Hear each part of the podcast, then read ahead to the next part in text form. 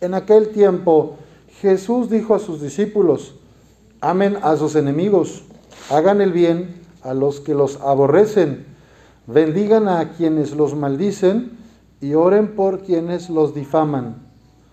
Al que te golpee en una mejilla, preséntale la otra. Al que te quite el manto, déjalo llevarse también la túnica. Al que te pida, dale. Y al que se lleve lo tuyo, no se lo reclames. Traten a los demás como quieran que los traten a ustedes. Porque si aman solo a los que los aman, ¿qué hacen de extraordinario? También los pecadores aman a quienes los aman. Si hacen el bien solo a los que les hacen el bien, ¿qué tiene de extraordinario? Lo mismo hacen los pecadores. Si prestan solamente cuando esperan cobrar, ¿qué hacen de extraordinario? También los pecadores prestan a otros pecadores con la intención de cobrárselo después.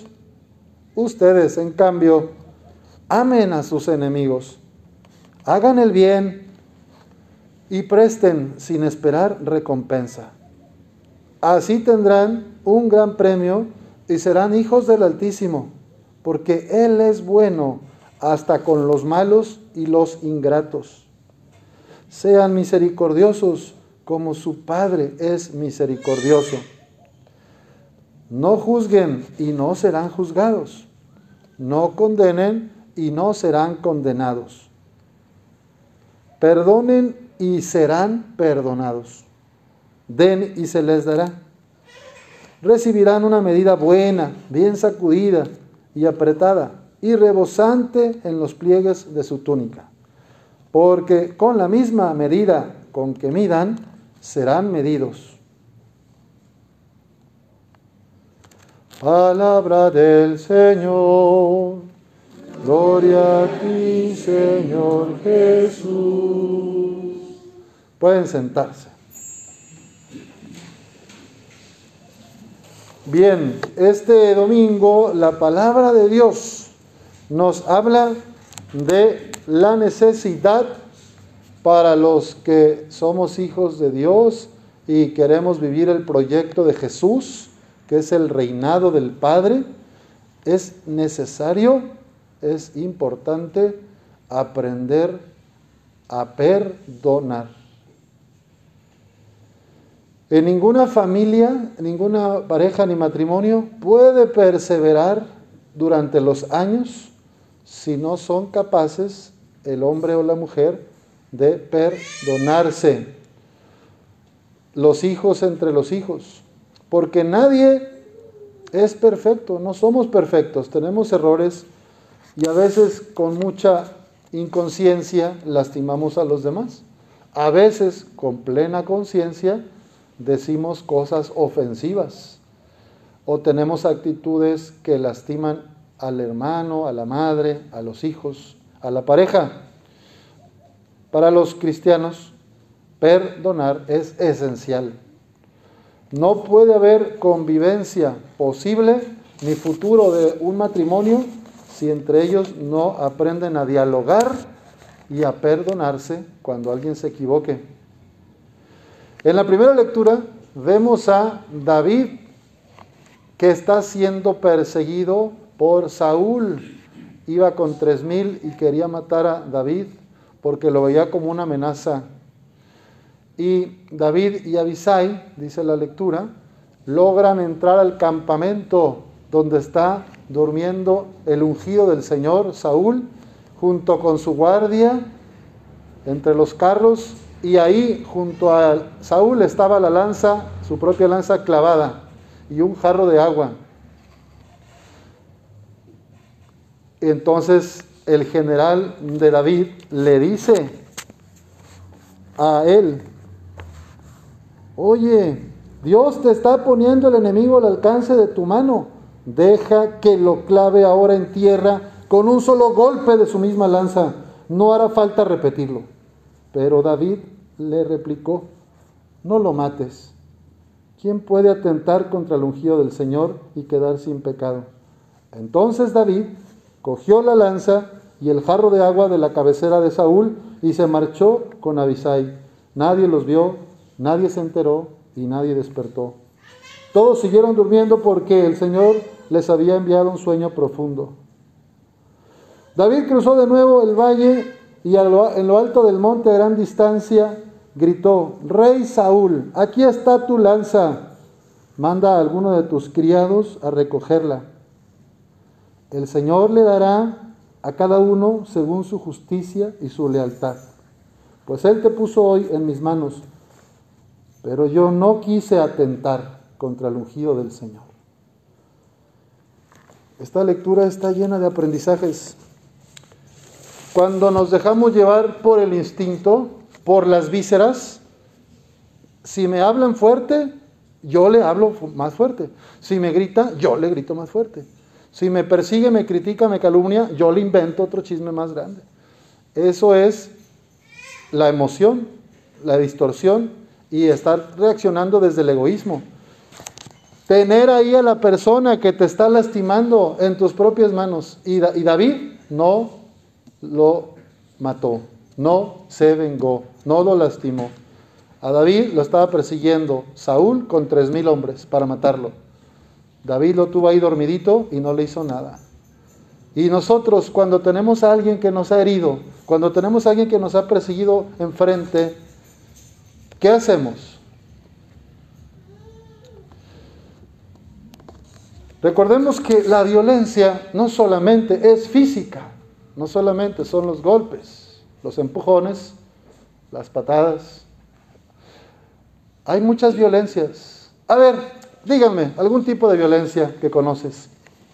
¿Qué violencias hay en nuestro mundo, en las relaciones sociales, en las familias? De palabra. Hay violencia de palabra. La indiferencia es una forma de violencia, exacto. El silencio. El silencio, que denota también apatía, o no me importas. ¿Qué otra violencia hay? En nuestro, la económica. El señalamiento. El señalamiento, el juzgar, criticar o crear rumores de alguien, ¿es violencia? Sí, señor. Entonces, no solo son golpes, ¿verdad? Y a veces no nos damos cuenta. ¿Y qué queremos? Ante el que me lastimó, al que me la hizo, me la paga. Y si no sé quién me la hizo, pues no sé, pero a ver a quién me agarro. Yo estoy enojada, me levanté de malas, estoy en, en molesto. Y al primero que se atraviesa en el semáforo, le saludo a la mamá. Este, bueno, no sé si les ha pasado que a veces uno no anda como en sus mejores días, ¿ah? ¿eh? Y cualquier persona, nomás que, que alguien me diga algo, que alguien se me atraviese. Ahorita, a ver, pero porque alguien me trae un coraje de la casa o del trabajo, de alguna relación, y me ando descargando con los inocentes que ni culpa tienen. Tristemente, en nuestro país, el abuso con violencia de menores es muy grave y creciente. El papá o la mamá tiene una mala jornada, no le salen bien las cosas en el trabajo, llega molesto, le reclama a la primera persona que se encuentra y los niños pagan los platos rotos. Muchos niñitos y niñitas son golpeados. Y hoy el Evangelio nos recuerda: traten a los demás como quieran que los traten a ustedes. Bueno, a mí me gusta que me traten con amor, a mí. Me gusta que me traten con comprensión. Me gusta que me traten con empatía, con paciencia.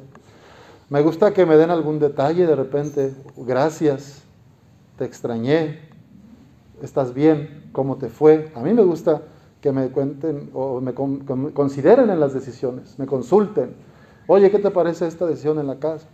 Oye, ¿me puedes hacer un favor? Bueno, no estamos pintados, ¿verdad? ¿Cuántas relaciones se fracturan por esto que decían allá? Silencios, actitudes de indiferencia. No me importa, yo haré todo solo. Aunque vivan en la misma casa, a veces no hay relación, no hay ningún tipo de apoyo mutuo. Bueno, pidámosle al Señor que nos ayude a ser hombres y mujeres, que veamos las cosas como Jesús, que veamos a las personas como Jesús las ve. ¿Y cómo ve Jesús a cada una de ustedes y a cada uno de todos nosotros? El Salmo de hoy lo dice de manera preciosa. El Señor es compasivo y misericordioso. Perdona tus pecados y cura tus enfermedades. Él rescata tu vida del sepulcro, de la mentira, de la apatía, del dolor, de la envidia, del rencor, del resentimiento y el odio.